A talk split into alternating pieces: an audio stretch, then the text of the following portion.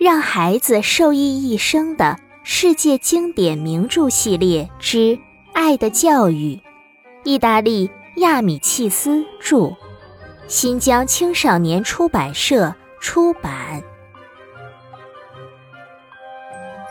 上一章里，德勒西帮助了嫉妒他的沃蒂尼。接下来，让我们一起收听第二十二章颁奖仪式。二月四日，星期六，今天是发奖的日子。快下课时，校长和白胡子督学来到教室，坐在老师身边。一等奖该发给谁呢？督学询问校长和老师的意见。同学们的眼睛在校长和老师脸上轮流打转，每个人心里都有一个名字——德罗西。除了他，还有谁能得一等奖呢？学习成绩总是第一，对同学们也和蔼。他简直就是一个有才华的绅士。果然是他，督学很快公布了结果。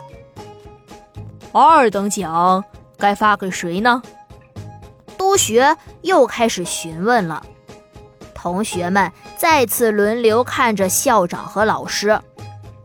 这次，校长和老师显出有点为难的样子，低着头小声商议起来。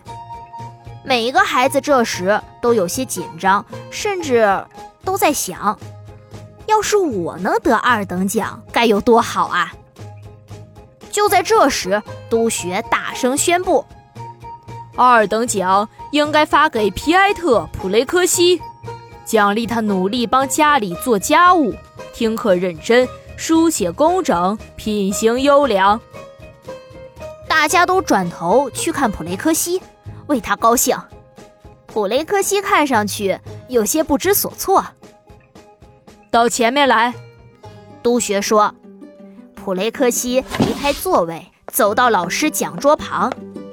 督学端详着他，他脸色苍白，身体瘦小，衣服宽宽松松的。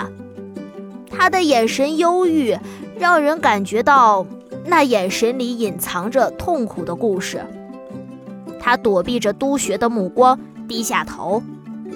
督学把奖章别在普雷科西胸前，关爱地说：“普雷科西，不要觉得不好意思，没有人比你更有资格得到这枚奖章了。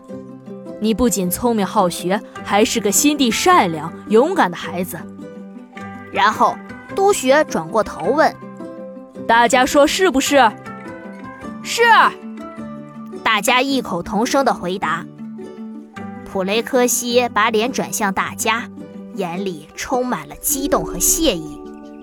下课的时候，我们跑出教室，猜猜我们看到谁了？是普雷科西的父亲，那个铁匠。他跟往常一样，面无血色，一脸凶相。头发盖住了眼睛。督学拉着普雷科西走到铁匠面前，老师和校长也走过来，许多孩子围在四周。您是这孩子的父亲吧？督学问铁匠，脸上洋溢着喜悦，仿佛见到了久未见面的朋友。祝贺您，您的孩子得了二等奖。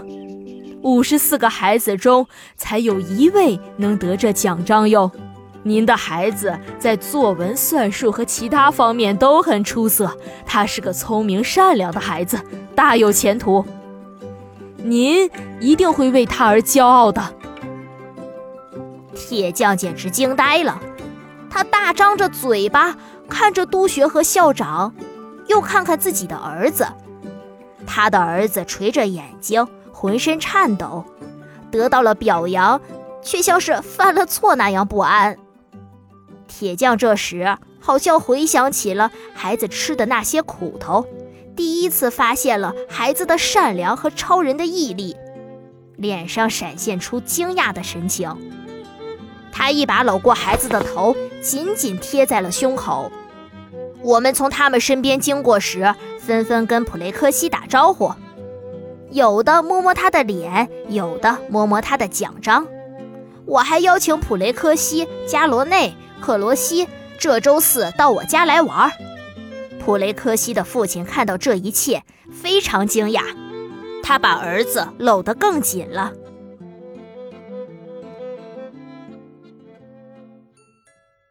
善良懂事的普雷科西得到了二等奖的奖章，他的付出得到了应有的回报。接下来会发生什么有趣的事呢？让我们下一章继续吧。